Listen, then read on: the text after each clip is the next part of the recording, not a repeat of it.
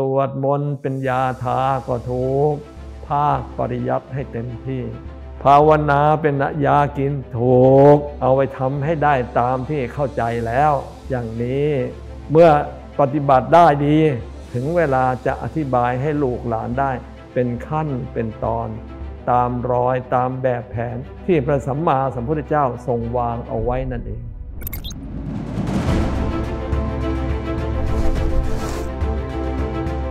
การสวดมนต์ก็เหมือนอย่างกับการเรียนภาคทฤษฎี การทำภาวนาหรือการลงมือปฏิบัติ นั่นคือภาคปฏิบัติ การที่จะทำอะไรให้ครบสมบูรณ์ ภาคทฤษฎีหรือปริยัติและภาคปฏิบัติมันต้องควบคู่กัน ท่านที่ปฏิบัติเก่งๆ ในเมืองไทยก็มีไม่น้อย ไม่ใช่ไม่มี แต่เจ้ากรรมเกิดอะไรขึ้น เมื่อเริ่มต้นท่านไม่ค่อยได้เรียนภาคปริยัติ พอตัวเองเข้าใจธรรมะแล้ว ก็เลยอยากจะสอนลูกสอนหลาน แต่ว่าภาคปริยัติตัวเองหย่อนไป เลยเอาภาคปฏิบัติมาส่งให้ลูกหลานเต็มที่เลย มันกลายเป็นว่า ลูกยังเล็กอยู่ ฟันน้ำนมเพิ่งขึ้น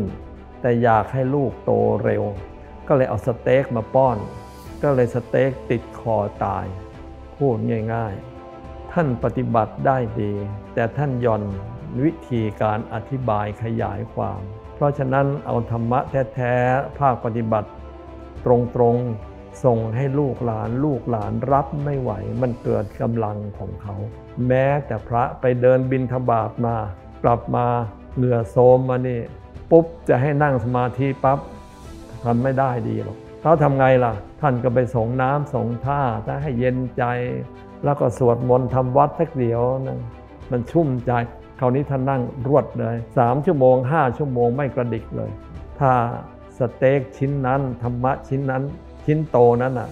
ค่อยๆหั่นบางๆ แล้วป้อนลูกน้อย ลูกหลานทีละคำละคำเขาจะตามทัน ป้อนลูกหลานทีละคำละคำคือภาคปริยัติคือบทสวดมนต์ซึ่งเก็บคำสอนเอาไว้ในนั้น ถ้าอย่างนี้นะมันถึงจะสมบูรณ์จ้า ทำให้ครบเครื่องนะลูกนะ แล้วดีเอง